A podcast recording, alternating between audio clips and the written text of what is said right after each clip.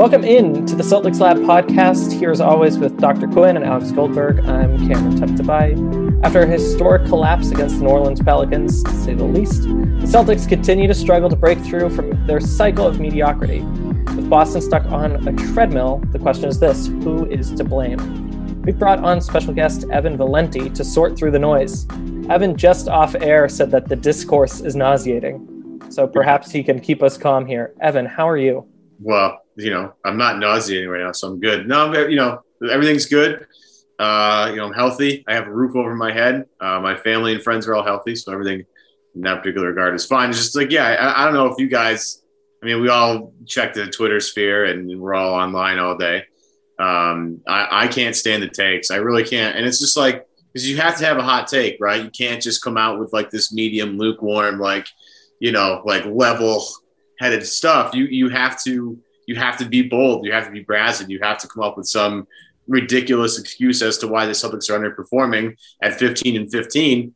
And like as we all try and piece takes together, the actual take is like there's a there's a little bit of blame that can go around the entire pie, and you can you can really just been like, okay, yeah, so this is a a, roster management issue. This is a somewhat coaching issue. This is a uh, guys aren't healthy issue this is a this defense is terrible issue. Like there's a whole lot to go around here. If there was one simple answer, uh, it probably would have been fixed by now. Yeah, but it's never that simple, right, guys? It's never really that simple. It's usually more complicated than that. So, like, just the amount of BS that I see all over the place is just absolutely killing me at this point. And and the problem is us consumers of media just eat it all up all day and just get our own takes off in the meantime. So it's just a compounding problem, and it kills me. Yeah, last week uh, I think it was last week we had the Riffs man on. Oh, he he offered. Me, I'm following up the Riffs man. well, I was going to say the Riffs oh. man offered some some great wisdom in terms of keeping it real and kind of maintaining. I'm sorry uh, to let down your audience after an electric guest such as the Riffs. Our audience of 11 people or whatever. we are the audience. Uh, well, so yeah, he tried to keep things calm and I think Alex and I really sipped that Kool Aid. I'm glad to have you back because it has been a pretty troubling week. Um, some nice wins, uh, albeit against teams like the Hawks. Some pretty ugly losses. Some news that Marcus Smart is going to be back for a while. So, Evan, I think you're right. Uh, you got to have a take these days, and uh, not just Celtics discourse, but maybe basketball discourse has been lost and misguided. Um, but that doesn't make for an exciting podcast. So let's um, let's hand wring a little. Uh, Justin, Alex, how are you both doing? Coughing less. Good, good. Yeah. I'm doing okay. Uh, my cat spent the better part of four hours last night harassing me for food, so I'm I'm running a little low, but I have a nice glass of wine here. Had a pretty decent day at work, and uh, what are we yeah. drinking though? What what kind of wine are we drinking tonight? We, we just got a little simple Pinot Grigio here. Oh, Pinot so, Grigio. All right. Yeah. Middle aged housewife. Nice. Exactly. Well uh, I'm, I'm, I'm feeling pretty good. Uh, honestly, most of my life is going quite well, with the exception of the existential misery that the Celtics bring to me every night. yeah, okay, that seems fair. It's a good problem to have, isn't it?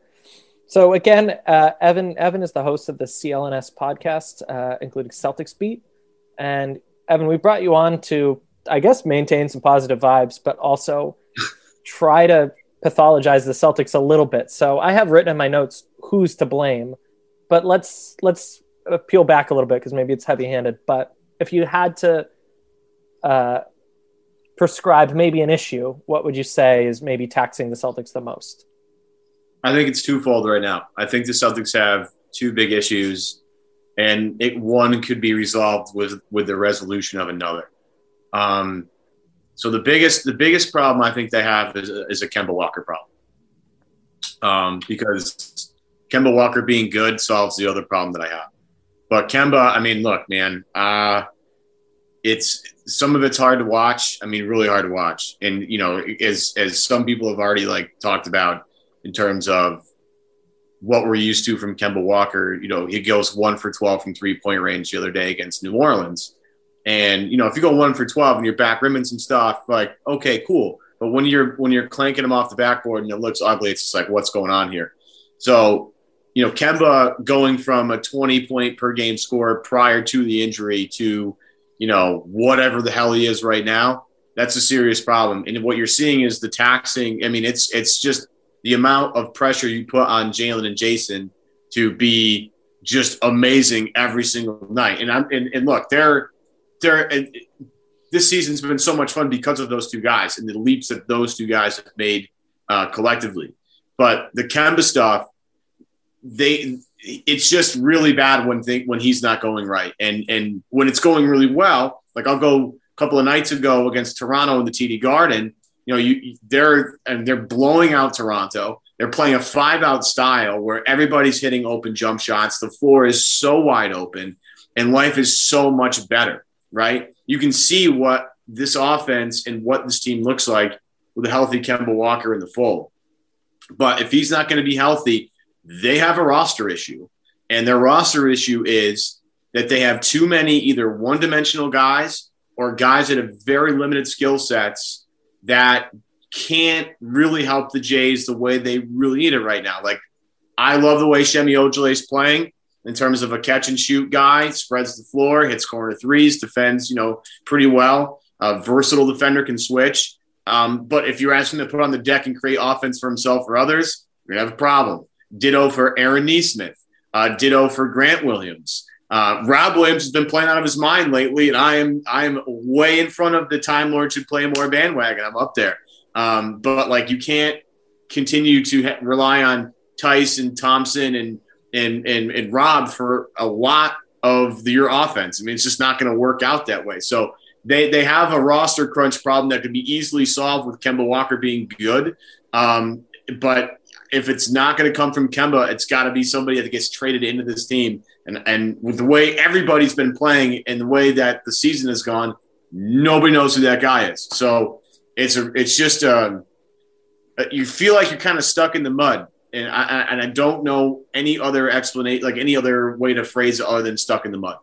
Yeah, I Evan, I find myself inclined to agree. Uh, recently, Danny Ainge went on Toucher and Rich, and it seemed like he was protecting Brad Stevens from any criticism. And I know that Dr. Quinn and Alex have something to say about that. Uh, Dr. Quinn, where do you come down on what kind of blame you're seeing, um, and whether it is is or should be attributed to Brad Stevens? Um, I think you know Brad got dealt a shit sandwich uh, by Danny, so I think Danny is right to be doing what he's doing. Um, you know, there was a moment where Tristan Thompson looked like he might be a really useful piece in last year's playoffs. Um, I think it was last year where, where Paul Pierce was saying that he should, you know, get a buyout and, and come over uh, to the Celtics. And, you know, that, that kind of might have made sense at that moment. But I mean, that was also with Gordon Hayward on the team, who was providing kind of like the distribution that we aren't really seeing from Kemba. You know, I, I still think that there is a solid chance that Kemba can round into a useful player for this team. Maybe not worth what he's earning, but I do think he can at least be useful. And I think that there is also this this whole you know Time Lord situation, Tristan Thompson situation, like all these bigs like forcing Grant Williams to play more of the four than a small ball five, where he was actually really good. And like there's all these interrelated problems of just a, like a really not well put together roster. And I realized some of this has been kind of like we are still kind of in our off season. We were warned this season might go like this, and it is.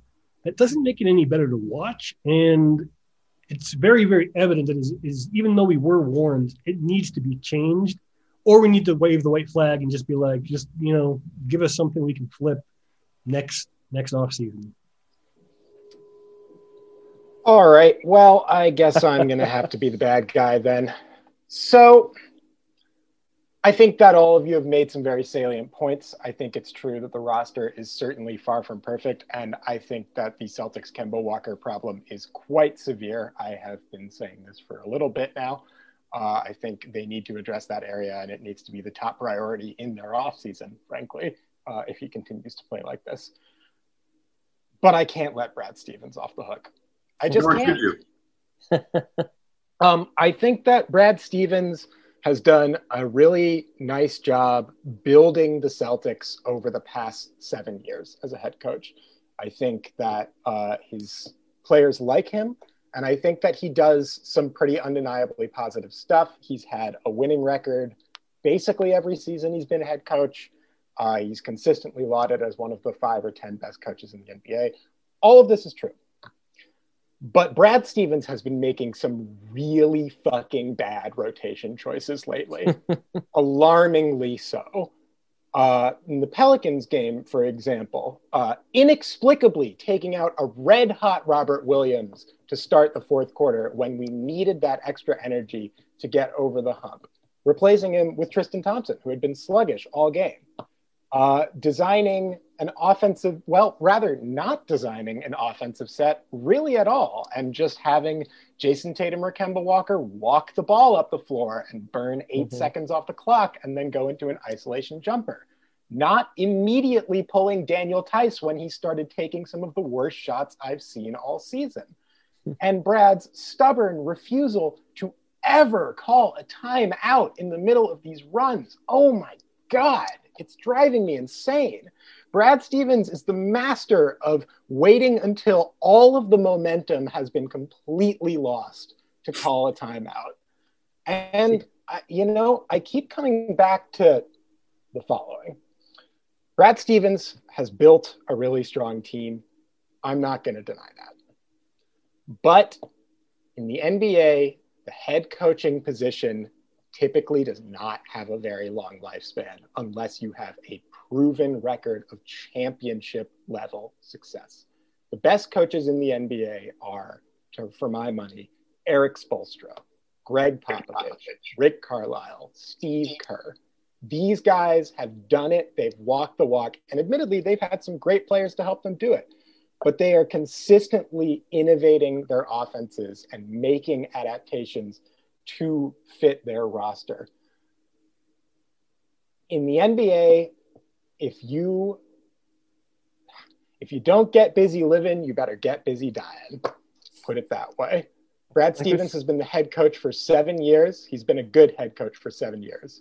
But I, at this time, am not sure that Brad Stevens is the guy who can take the Celtics all the way. And maybe it's a roster issue. Maybe once we sort that out, and maybe once we figure out what's going on with Kemba Walker and how we're going to address that, this will all fall into place, and the Jays and Brad Stevens will carry us to a title. But right now, I'm not feeling super confident confident in the head coach. Yeah, it doesn't sound like it. my, my my push not my pushback, but I think the one thing that we also have to remember here with Brad um, that deserves some criticism. And again, uh, you know, injuries are going to be a part a part of this. You know, rosters going to be a part of this. But the Celtics are normally a very good defensive team, especially under Brad Stevens, mm-hmm. and they're a disaster defensively. I mean, they really are. Yeah. And that's that's something that really like the offensive stuff. I, I don't I don't get too caught up in in you know running offensive sets and because like it's a make or miss league all the time and you know if the ball ends up in Jayson Tatum's hands, like I'm okay. Or if it ends up with Jaylen yeah. Brown going ISO on a on a defender that can't keep up with him, I'm fine. Um, but the defensive stuff is what really bothers me. And again, it, it, it might be a, like, look, shortened off season, no training camp, all this stuff. And I, and I totally understand that element of it. And again, the, the problem that, that, that, that we have here is do we overreact to one season, uh, the weirdest season of all time? Right? With no training camp, shortened off, all this stuff with COVID and and everything that's happened. No fit. I mean, it's really just the most. This will be a one of one, hopefully, uh, season. I mean, maybe next year when we get to next year, there are more fans in the building and and there's a full off season. I mean, we'll hopefully be better. Um, but you know, how much stock do you put into the weirdest season ever? Right. And the defensive stuff where Boston has routinely defensively always played above their roster, right? I mean, you would look up and down the and you'd be like, why the hell is this team top five in, in, in defensive or top 10 in defensive rate? Like, I don't understand this. This doesn't make mm-hmm. any sense. And they've done it every single year consistently, even though they've had shorter point guards, right? The short point guard thing, Isaiah Thomas, Kyrie Irving, Kemba Walker, it's never really been an issue. But now the defense is just her. I mean, it just is horrendous. They get burnt consistently, whether it's the, on the perimeter and in the paint. It is obnoxious. It's annoying, and it's not like they don't have the players defensively to do. Like you know, again, when they get Marcus Smart back, that'll change some things. I'm really curious to see what that does this whole roster. But you know, you have Jason Tatum and Jaylen Brown are both good plus defenders. Well, we all know Peyton Pritchard can defend. I mean, we've watched it, and we've had a good enough sample size to say, yeah, that guy's a good defender. Rob Williams, for all the stuff that he that does that drives me crazy, like he does alter a lot of shots just by his presence. The block of Brandon Ingram the other night, as Doris Burke highlighted in the broadcast, is an absolutely absurd block. Ridiculous the amount of ground you have to cover to to go from I have to protect the drive here for Brandon Ingram to he's pulling up from three and he blocked it. Insane. I mean, Jab's absolutely insane. Grant Williams and, and Semi Ojeleye, similar body types, can switch defense, but this team is a dog shit defensive team. And yeah. I don't understand why. I, it feels like communication issues a lot. It feels like, um, you know, this team doesn't, you know, uh, doesn't have the right chemistry to to to know what this guy's going to like again Jaylen and Jayson are, are good solid individual defenders and Jayson tatum is an amazing off-ball defender he does some stuff where he reads passing lanes like similar to marcus smart where he just comes out of nowhere gets fingertip on it you know you know tips it into the backcourt and he gets a breakaway dunk or a layup or something I, that's the stuff if you want to go at brad you know the, the rotation stuff he's always been that way I do think that is a sample, like it's a fact finding mission. The regular season is, is like, okay, does this lineup work? And you can't do yeah. it for short. You have to have a whole season of data to say that works or that doesn't work. And he does he does rely on that. But the one thing that I will give this team and Brad specifically a lot of flack for is this the the absolute incompetent def- defensive stuff that we see night in night out, and because it, it's so unlike we have a seven years, we have a six year sample size of Brad Stevens having great defensive teams. This is an outlier. Why is that? And we don't have an answer for that. Right. I mean, especially a season that no one is playing good defense. Right. Being particularly bad at defense is a. it wouldn't take much really to stand out, right? It wouldn't take much to stand out amongst this. I mean, look, Brooklyn's yeah. scoring 135 points a game or whatever the hell they're scoring. They don't care about defense. They have no. They just don't. There are teams that actively do not care about defense. Uh, sorry to interrupt. I just have a quick news update. My phone is telling me that Jayson Tatum and Jaylen Brown have been named All Star reserves. Deservedly so. Well deserved. Yep. Yeah, and not I mean, surprising. There's this. There's this stuff. I mean, I, people get really upset about All Star stuff, and and I just think you need to probably you know rethink your life a little bit. Um, the one thing it is like there is a financial um, you know bonus uh, mm-hmm. to the guys that make All Star teams, which is great. But like you know who who who cares? I mean, really, seriously. I mean some people get upset. Oh, my guy didn't make the All Star team, and I'm like, dude, I really, who cares? I mean, it's, it's yeah. an exhibition game. It doesn't count for anything. Uh, the, the, fans vote for who starts. Like, uh, nobody cares. I mean, nobody cares. So, like, every the, the, these two guys have had an All Star season. They're having All NBA type seasons. That's the one you should care about. Is the All NBA stuff at the end? All Star, who cares? Yeah. I mean, I, I sorry, a couple of Nets fans that I know are not going to be thrilled with this result. Who got left off? Kyrie or Harden? Uh, Kyrie Irving is not an NBA All Star. Can you read a little? Wow. Sure. Um, news update from Shams. Wait, uh, Kyrie Irving is a starter. He's a starter, yeah. Oh no, that's right. Yeah. okay, yeah, my yeah. bad. Um, all right, so then actually the Nets are fine. Uh, so West starter or West reserves uh, with obviously LeBron James, Luka Doncic, um, Nikola Jokic, uh, oh god, I'm blanking on the other two. Um, Steph, Steph, Steph Curry, and Kawhi, and Kawhi Leonard as the starters. Your reserves are Chris Paul, Paul George, Damian Lillard, Donovan Mitchell, Rudy Gobert, Zion Williamson, and Anthony Davis. oh, so who does Conley get in when Davis is out? Conley, really yeah, that's probably so. right. Conley's been balling Conley out. Gets, I love, I love that idea, Evan. Conley gets the injury sub. You could see it. What about the, who's in the East? for the East, uh, just to recap, your starters are Giannis, uh, Kyrie Irving, Kevin Durant, um, Bradley Beal. Beal, and uh, Joel Embiid. And your reserves are James Harden, Jayson Tatum, Jaylen Brown, Ben Simmons, Nikola Vucevic, Zach nice. LaVine, and Julius Randle. Julius Randle, that's so fun. Zach LaVine and Julius Randle for those. Last oh man, there's gonna be so many pissed off Raptors fans. This is gonna be great. man, anyway, Julius Randle, that's hilarious. That's your All Star update. Well, thank you. There you go, breaking news. Yeah. Uh, Well, we usually don't break news on the Celtics Lab podcast, but we do uh, try to get granular. I was doing some uh, data mining before we went on, and I'm just going to share some data that I think is pertinent, and it might give us some more uh, context into Brad Stevens, into Kemba Walker, uh, into bad luck, or something in between. So I looked into how the Celtics perform in the fourth quarter. Um, my take has always been for this season. Well, last season in the Eastern Conference Finals, a few fourth quarters doomed them. They would have gone to the finals otherwise. And this season, things are looking really, really, really bad. Uh, this Boston Celtics team is last in fourth quarter plus minus in the entire NBA right now, at a minus 2.1. They are second. it's going to get worse. They are second to last in fourth quarter field goal percentage, 26 and three point percentage in that quarter. They are second to last in assist rate in the fourth quarter, second to last in turnovers in the fourth quarter. There's the 26th fourth quarter defensive team and the 27th in opponent free throw attempts. Just some more uh, fat to chew on before I open up to you. Tatum is sixth and fourth quarter scoring in the entire league. He's posting nearly a 50 40 90. Fantastic. Jaylen is 32nd and struggling from three and from the free throw line. Um, he, he's not really going to the free throw line in the fourth quarter, um, but he is an all star. I mean, he's doing it in the other quarters. Kemba Walker in the fourth quarter this season, 27.5% from field goal, 26.9% from three. He is tied with Jeff Teague with the oh, lowest no. plus minus on the team in the fourth quarter at two point negative 2.6. I'd love to hear your thinking on um, anything that I just read, but first, uh, who on the Celtics is the only player with a positive fourth quarter plus minus? It hmm. makes sense. Tacko hmm. Fall, because he only plays when the Celtics are winning. That's fair. So, Evan, uh, as our guest du jour, any of that surprise you, make sense, illuminate anything? What are your thoughts based on that?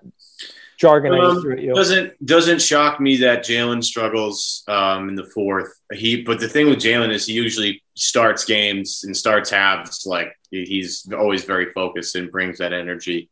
It's hard to keep that up for an entire quarter. Um, his life gets a lot easier, like we've all said, when Kemba does better, because um, a lot of attention at the end of games is going to go towards you know Jaylen and Jayson. Um, Jayson is just a much better shot maker right now um, a much more consistent shot maker right now than, than Jaylen is. Although Jaylen's again numbers, and it, you know, to start the year they've been dropping off a little bit. I think that was you know something we all kind of saw coming anyway. Um, you know, he's he's been fine, um, but he's not. Jaylen is not a slow down, slow the game down type of one on one scorer like Jayson is, right?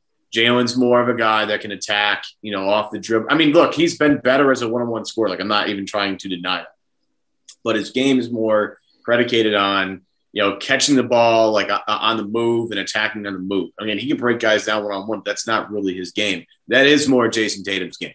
Um, and at the end of games, when things slow down a little bit and they hunt mismatches, oftentimes the ball's going to find Tatum more than it's going to find anybody else. And then he just has the length and the moves and the skill to score over guys. The one thing that does that is alarming is the lack of free throws that they get at the end of games, which is really bad um, a good way to you know uh, conserve energy is to go to the free throw line. So that's that's something that you'd like to see changed um, as they move forward here. Um, and the Kemba stuff is just again really really sad, and it makes and I thought this today um, throughout the day today is you know do we get to a point where Kemba's not on the floor in the fourth quarter and that's Marcus Smart instead, and they play Marcus, Jalen, Jason, Robin you know, whoever the hell you want to put out there as the fourth person, the fifth guy. I don't know who it's going to be, um, but it's something you have to consider. Like, bring, you know, do you bring Kemba off the bench? I mean, these, these are these are definitely some subjects you have to consider, especially with how poorly they played in the fourth quarter. And uh, you know, it, it, doesn't surprise me at all that the numbers outside of Jayson Tatum are really bad, and and it, and it can't just be Jayson Tatum at the end of games. Yeah, uh, Alex, you have your hand up just to anchor that point, Evan? Kemba Walker is shooting uh, 100% at the free throw line in the fourth quarter on 0.8 attempts in the period. So that that's just hot garbage. Alex, you had your hand up. Well, I was just going to kind of jump back a little bit to the Eastern Conference Finals from last year when the same problem was true for the Celtics. Kemba Walker was getting crushed on the court in the fourth quarter in particular. Um, he got routinely beaten up by Goran Dragic and Tyler Herro. On defense, he couldn't stop anybody, and on offense, he couldn't make a shot. So I think that unless we get the Kemba Walker of the beginning of last season before the All Star break back on this roster soon, I think that that's something the Celtics will have to consider, frankly. Uh, he just hasn't been cardiac Kemba in a little bit. And it's sad to say because I really like Kemba Walker and I want him to succeed. But he's he's not that guy right now. No, doesn't seem like it. Dr. Quinn, any thoughts on Kemba or the fourth quarter? Sorry, mute button got stuck there. Um, I have a again, I do want to emphasize I do think that there is a chance that we can get a useful Kemba. I don't think we should expect even the Kemba that we saw at the beginning of last season. I think he needs to. I think he's he's shifting into a different part of his career, and he needs to learn how to play different. Um, we've seen some flashes of that, and I think that if he doesn't, you know, keep trying to shoot his way back into games, a la Marcus Smart, um, I think that we can see something good come of that. But as far as the free throws, that's just got to change, particularly with Jayson Tatum and to a lesser extent Jaylen Brown.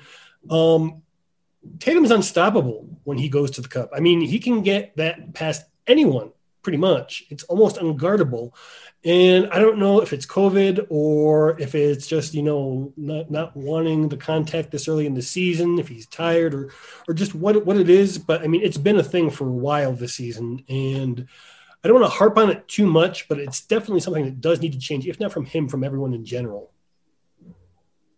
Yeah, I, I keep catching myself. A, a student actually today asked me about the Pelicans game, and I, I admittedly didn't watch uh, that actual game, but uh, there's so many extenuating circumstances. Evan, I think you're exactly right that this season is this season is the one with the asterisks. I don't know where the asterisks conversation went, but I mean, Jayson Tatum can't get up and down the floor without losing his breath. That feels like something that we should make note of.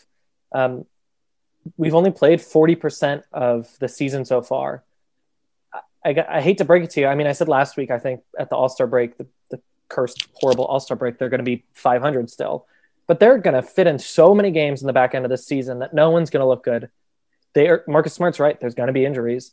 Um, I think there's a world where Kemba finds himself a little bit, gets into a groove, isn't as problematic a player as he is right now. But at the same time, what else is going to go wrong? So whether it's the Celtics or anyone else's favorite team, I just I don't think we're out of the woods yet. And in fact, I think it's it's going to get worse before it gets better. Um, on that happy bombshell, uh, before we we uh, move on, we're going to play a little bit of uh, a game. Um, there have been some conversations floating around Danny Ainge and how much proverbial blood he has on his hands. Uh, I tend to think that a team that went to the Eastern Conference Finals three times in four years, that the front office is doing okay. Um, but I wanted to hand it to you, wonderful gentlemen. Is the noise around Danny Ainge warranted? Just part of the process. It's the dog days of the regular season. We got nothing to talk about, or or is there actual smoke to this fire? Evan, what do you think? well, you know, Danny Ainge has gotten a lot of flack over the years for not trading for ex superstar. I mean, you know, mm-hmm. his name's kind of always in the media. Um, you know, trading Isaiah Thomas, yeah, we all know that was not great in terms of like the look, but was it the right move? Yeah, was. Um, trading for Kyrie Irving, and I had somebody like somebody went uh, on a little uh, rant on Twitter this week about how you know, if they had just did not trade for Kyrie and kept that eighth pick, they could have had Collin Sexton or whatever. And I'm like, dude, oh, you would have traded for Kyrie a million times out of a million. What are we arguing here? Like, okay, yeah, hindsight's 2020, but you don't have the value of hindsight in the in the moment. So, yeah. um, I'm always of the element that uh, I would never have traded Jaylen or Jayson for a season rental of anybody. I don't care who it is. I don't care if it's Anthony Davis. I don't care especially when the all indications were they were going to resign. So, mm-hmm. um, you know, I, I'm I've been very firm on that. You don't draft the top three two years in a row to trade it for one year maybe of winning a finals. Um, you try and build what Oklahoma City did um, with Durant and Westbrook and Harden, and you try and win that way, and you try and compete for a long time. Um, I like the- that. the I like that. yeah, the stuff that that you can get Danny for is, you know, the Hayward thing. That that just stinks. Um, I, I don't I don't know if if Miles Turner coming to Boston fixes anything. Just going to be frankly honest about that. Um, but you know, people want to kill him for that. People want to kill him for you know the in between stuff. I mean, they drafted Nesmith instead of Saddiq Bey or whatever. Like, the, Danny has taken a lot of lumps over the years, no question, and not you know holding his picks and and and, and holding firm on things. Like, okay, I I see that argument um, in terms of like why you wouldn't do that, but again, you're trying to create a long term lifespan here, and um, you know, competing in the Eastern Conference Finals for the past four years is, is, is a pretty good accomplishment that not a lot of teams can hang their hat on. Boston Yeah. um, is just in a is in a weird is in a weird spot because they competed and and won earlier than they expected to, and because they did that, your your your timeline changes, right? Mhm. You know, they went to the Eastern Conference Finals without Kyrie and Gordon Hayward. That changes everything because it's like, oh shit, Yeah. okay. then they do it again, and then and then they do it again. So it's it it changes everything. You have to keep in mind at the end of the day with Danny, you have to keep Jaylen and Jayson happy. That is the goal because those guys are 24 and 22. And this is not this is not like the Brooklyn Nets where they have three guys in their 30s who are trying to win a title right now because their their window might be closing, right? This is not that. It's not LeBron and Anthony Davis where LeBron's trying to milk whatever he possibly can out of LA before he moves on to the next thing to try and, and win another title for himself, right? This is not that. It's a different scenario. You have to act with urgency now, though, because the way this roster can be shaped from here on out gets a little trickier um, with the extensions that are kicking in um, and with guys that are coming up. Like, okay, you know, Marcus Smart's going to need, need a new contract in short time. Uh, Time Lord needs one in short time. Um, you have guys coming off the books that you have to make decisions on. Um, you've locked up Jaylen and Jayson. That's great. That's a good start. Um, but the way to make huge improvements on this roster, uh, that's dwindling. So you can't swing the home run trade anymore. Like that's just not going to work. The asset trove is done unless you're trading Jaylen Brown, which you're Right. do. So you know, as much as we want to kill Danny, and and and for for you know, how could they? You know, they did what they they thought was a good move, and uh, you know, if they, people were healthy, maybe it would look good. But in the in you know, getting Kemba last year, um, you know, out of nowhere at the time looked great, right? Mhm. things have injuries have derailed this team and, and made things difficult. Um, and the expectations of this team changing from, you know, hey, they're the fun, scrappy bunch to holy shit, they've been to three of the last four Eastern Conference finals and we need to see something. You know, Danny has to, this is why this season is very important for Danny. Um, because you have that TPE and the ability to go out and get something. Again, the problem for Danny is everybody's contending, and with the fact that they ha- there are two more conference um, spots in the playoffs makes life harder. Mhm. Um, but you know, Danny will have to find a way to improve this roster at some point. He deserves the. uh, you know, I again, I, I think he deserves a lot of the blame that's been thrown around. Um, but he has a chance to fix it. We'll see how it goes. Yeah, I've, Alex and Justin, I know you have a lot to say. Just quickly, that block by Bam on Jayson Tatum in Game One of the Eastern Conference Finals. I mean, if that doesn't happen, what conversation are we having, right? I, I think about that block. Bam Adebayo has penthouse rent in my head because I think about that all the time. If you ever want to get on Bam's good side, watch a game with Bam's playing and put the closed captioning on. The spellings of his name are hilarious, and you'll feel better about it. Or I got to go buy that dunk on Top Shot and go make a million dollars. or I do whatever not it's called. get that. That's a whole nother podcast. I have Yes, it is. literally no idea what's going on there. You Um, want to talk about volatility in the market? There you go. There's more of that. It's just like Elon Musk's NBA wet dream. Uh, Alex, I know that you have some thoughts about uh, how Danny Ainge is doing as general manager. Can you illuminate us? Sure. Yeah. So I think, Evan, that a lot of what you said makes sense to me. Um, ultimately, there's a lot of uh, kind of rumors around what Danny Ainge could or could not have done that I think are probably less accurate than uh, perhaps some of the media hyperbole would make it out to be. I do think, though, that there is something to the point that Jayson Tatum and Jaylen Brown are ready to be on a title contending team right now. And the thing is that I keep coming back to is, you know, there are so many teams for where it's like, oh, the future looks so bright. They have this young talent. They can do all this stuff. The window is five, six, seven years long. One injury happens, or somebody gets upset, or uh, a super team starts forming in the wings and before you know it, that team is gone. Jayson Tatum signed a max deal this offseason. In theory, he will be here for a long time. Jaylen Brown has another three years on his contract after this year.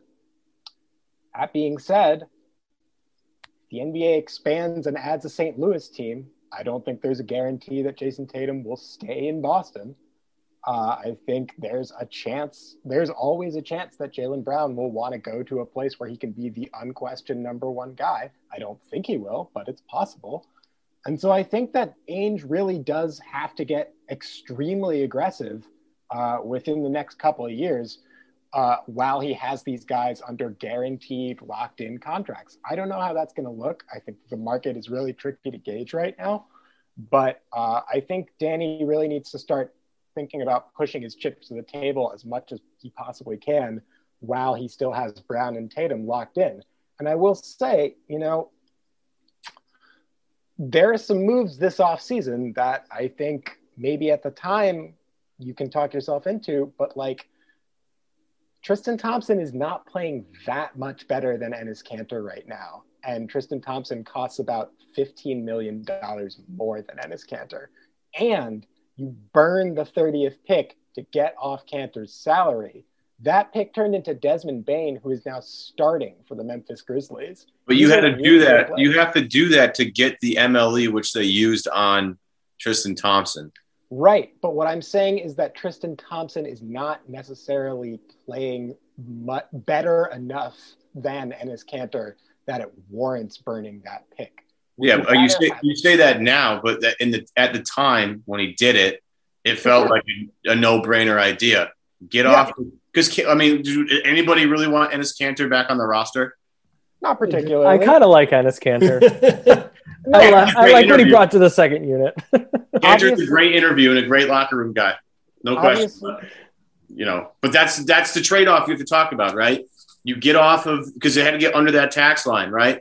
To open up the MLE so you can give it to Thompson. And unfortunately, that comes with the cost of Desmond Bane, which sucks because Desmond Bane rocks. Um, but you have to make that move to, to, to free up that money. If they'd spend it somewhere else, maybe you look smarter here. I mean, again, uh, it, the Celtics in their in their tax crunch, um, they they decided to instead of go into it this year, kick that can down the road a little bit further, right? Um, until they get the team they really want and will go into the tax to do. Like you know, you talk. Wicks always talked about it. Yeah, the team. You know, we don't have any problem paying the tax as long as the team's right. And look at Joe Lacob and the Warriors, right? Joe Lacob and the Warriors, they're like, oh, we have Steph, Clay, and Draymond. We don't give a shit. We'll pay, we'll pay whatever we want, whatever they want. Like we don't care. We want this team together. You, they don't have that team yet. Mm-hmm. And so what they did was they made a conscious decision like, if we don't have that team yet, we can't quite commit that hard. And they made a decision and it, and it hasn't paid out yet. And, but I, the decision itself to free up that money, um, I, I didn't have any problem with the time. Not at all. I, I think that's totally fair. And, uh, you know, hindsight is obviously 2020. Um, I definitely didn't have as much of a problem with it at the, at the time as I do now. That's a real right. thing. But at the same time, there's a cost to these moves, and that cost adds up over time. And Danny Ainge has less time than I think I agree. he might think. I agree. I would I would just like to say that my my biggest criticism ties in with this pretty well, because it's weird that he really made a name for himself with the Brooklyn trade, where he broke up the last title core early, earlier than most people might have and mm-hmm. he's he's always been kind of like making this identity of being like this like not afraid to move aggressively type of person. And throughout this thing, he's kind of been like riding two horses at the same time, trying to ride two timelines with the, Right. the, the, the pieces that he had before. And he could have moved Kyrie. Obviously, there's good reasons not to. He could have moved Al Horford. There was at least some argument that he was going to stay. That was kind of a surprise. But was the, by the time we got to Gordon Hayward, really? Are we really that mm-hmm. surprised? I mean, everyone was talking about it in the media, myself included, that it was not a good idea to to test the market with him. Now we get into the situation we're in now, and I think he has this one last hail mary, and I think he really does need to nail it because if he doesn't, then we are going to be in a situation where how do we improve this team to make those guys happy, to make the Jays happy? You know, we won't, we won't have too many options. I mean, I think Sometimes trading somebody you don't want to trade Yeah, yeah, and to give up, you know, a Marcus Smart where nobody wants to trade Marcus Smart because we all understand the value he brings to the team. Um, you know, the hail, the TPE hail mary is is interesting, and, and somebody has to. I mean, I, I heard the explanation of trading for Al Horford kicks the TPE can down the road, yeah, um, and that wouldn't shock me if they did that because it just seems like a Danny move to like try and as I, I think the doc easily. I mean, well put you know they're trying to straddle two timelines at the same time. Um, but yeah, Danny's Danny's got to find a way to to, to really because then because everybody's like, oh, you could trade for this guy, like trading for John Collins, right? Everybody wants to trade for John Collins, uh, and that, and that's fine. John Collins is a hell of a player. I mean, I love John Collins; he's great. Um, it brings a lot of what you want to the floor. Super athletic and shoot three really well, space the floor, play you know defense. Problem is, if you trade for John Collins, you're probably at some point going to have to say bye to Marcus Smart. And Mhm. nobody wants to do that. Nobody wants to make that trade off. They want to have their cake and eat it too. And that TPE is the last, you know, thing you can grasp onto to try and hold this core together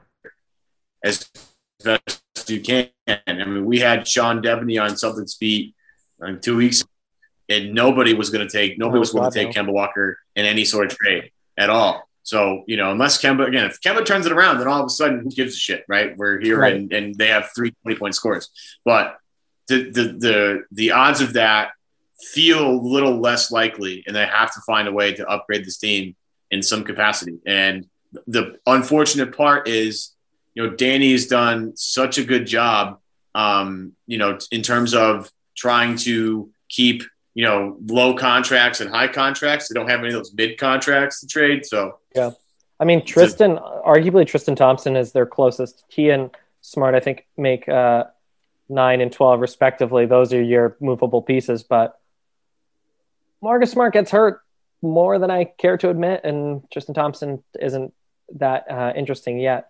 I think this um, this is a good segue to a little game we're going to close with, um, and we're going to do it relatively quickly. So rather than daydream about adding to the top of the roster, we're going to try to chip away, almost like Survivor style, at problem pieces and try to get to. We have listed the seven things that we would keep about this Celtics team. Um, so we'll go around the horn, around the dial, and you'll get to cut just into the abyss. It's not your money to spend, so don't even worry about it. They're just not a problem in the Celtics orbit. Good luck. See you later. Thanks for the memes. Um, and we'll go around the horn until we get down to seven players. Um, you are allowed to cut a coach, uh, but that cut's going to cost you a turn, um, and you can't win the cash and prizes that we have on the table. Um, and if you want to cut the front office, presumably Danny Ainge, I guess you can you can cut uh, Zarren if you want. Uh, yeah, that's going to cost you two turns. So uh, if you're going to do a non-player, though, you're invited and required to offer a replacement and why. So uh, I know that that's a confusing game that's never been played and will never be played since, but let's shave Sure. the Celtics down to size. Uh, Evan, you have the first uh, pick. Who would you cast away from the Celtics team, trying to pare it down to the seven most valuable players or assets? Jeff Teague, Okay, see you later, Jeff Teague. Nice mustache. no explanation necessary. Thanks for playing. Uh, I'm going counter or clockwise. Alex, You know, I railed against Brad Stevens for a lot of this podcast, but I, I just, I can't cut him just yet. I, we'll see how he does the rest of the season. So I'm going to part with Kemba Walker. Holy shit. Okay. Dang, going See you later, hard. Kemba. He is Uh, he is a dude who is not playing up to the level of his max contract, and that is the reason why. cool. I'm gonna President let says thanks. uh, Dr. Quinn. In this case, I think I'm going, you know, he's done better, but Carsen, you're just not good enough for a team of title aspirations. Good luck on your next squad. Uh, I'm going to do something, but out of love. Um, when, uh, oh my God, I can't remember. When we traded um, Rondo to the Mavs, who went with him? Norman Powell. No, yeah, thank you. I was thinking, man, Norman Powell's balling out. I would love to see Tacko Fall play for a crappy team and actually get burned. So Tacko Fall, I'm going to release you into the abyss and hopefully you get some minutes. So Tacko Fall, you've been relieved of your Celtics duties. Evan, you're on the clock. Can we just get rid of Trey Water? Can we just do the Trey Waters thing too, and just I'll have another pick? 'Cause Yeah, I, we can all agree on that. agree with Sure. the Trey Waters thing. I didn't even I like- remember he was on the team, so sure. Tremont, Tremont's cool, but sorry, bro, you got to go. Um, hmm, now it gets interesting. Um, because we get down to seven. Yeah. Players. Grant's got to go. Grant Williams. Wow. Bye bye, Grant. Breaking my heart. More I time for Aren't you broke settlers. I'm so int- uh okay. Yeah, we're we're doing it. We're doing a lightning round, so no follow up questions. Alex. Oh man, I like a lot of these guys. You know, Tristan Thompson is a nice guy, and I wish him success. And I actually really liked Tristan Thompson as a signing in the offseason. It's a shame that it hasn't worked out as well as I thought it would. But Robert Williams is the center of the future, and Tristan Thompson is a movable trade piece. So, see you, Tris. All right, smell you later. Uh, Dr. Quinn. Well, we all know that uh, Javonte is a good buddy of Jayson Tatum. I don't want to piss him off, so unfortunately, that means Shemi. Nice knowing you. Semi's gone. Okay, I have the last pick, and that will take us down to seven. Um, right now, as it stands, it's Brown, Tatum, Theis, Smart, uh, Rob Williams, Pritchard, Nesmith, and Green. I guess the obvious pick is. Oh wait, You got rid of Javonte. no, uh, Langford. Langford is still out there. Langford on here, yeah. So how's this? I'll cut someone, and then we'll have to do one last team cut. Um, but I'm not going to cut Langford or uh, Nesmith. I'm going to cut Pritchard because Whoa! What? hold on, he is good enough to play for a crappy Celtics team.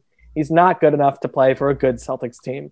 So fast PP. See you later. Get out of here. Man, Wow. that's an aggressive cut, Cameron. The shoes are his shoes are ugly. Oregon colors are trash. All right, we have to cut one more player to get down to size. I assume it's between Langford and Nesmith, uh, unless someone has a, a wild card out there. I think we should defer to Evan for this last Yeah, one. Evan, you're the guest. You get the last cut. Nesmith, but I'm just mad that we cut Pritchard because I wouldn't have cut him. You got to have two guards on the team, and if we've already cut Kemba Walker, you're going to have Marcus Smart play all the guard minutes. Yeah, but it would look good, wouldn't it? Uh, that's a good point. All right, we ruined the Celtics. See what we do next week. Uh, Maybe we should be nicer to Danny. I don't know. Evan is the host of multiple CLNS podcasts, including Celtics Beat. Uh, he's out there on the Celtics Twitterverse. Who isn't? Evan, we thank you for stopping by. Anything you want to plug? Uh, no, you guys hit it. Celtics beat. Uh, follow uh, Jeff Goodman's uh, Goodman and Robbie Hummel podcast as well. I produced that. The Feel 68 Network with Rob Dauster.